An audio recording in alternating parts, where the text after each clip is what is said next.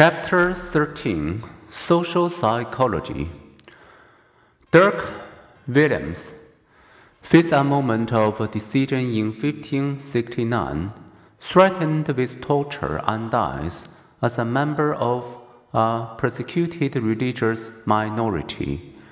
He escaped from his Asperen, Holland prison and fled across an ice covered pond. His stronger and heavier jailer pursued him, but fell through the ice and, unable to climb out, pled for help.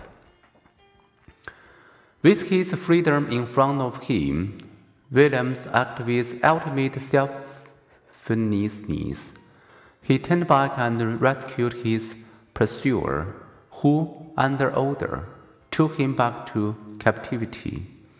A few weeks later, Willems was condemned to be executed with fear until death ensues. For his martyrdom, present day Asperen has named a street in honor of its folk hero.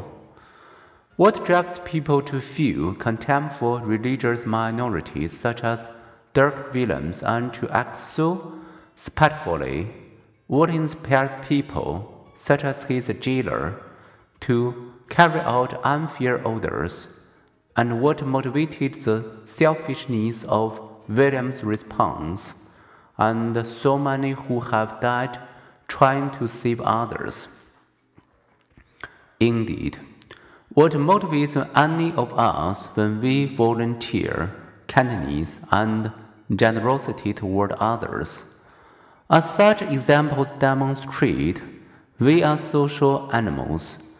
We may assume the best or the worst in others. We may approach them with a closed fist or open arms.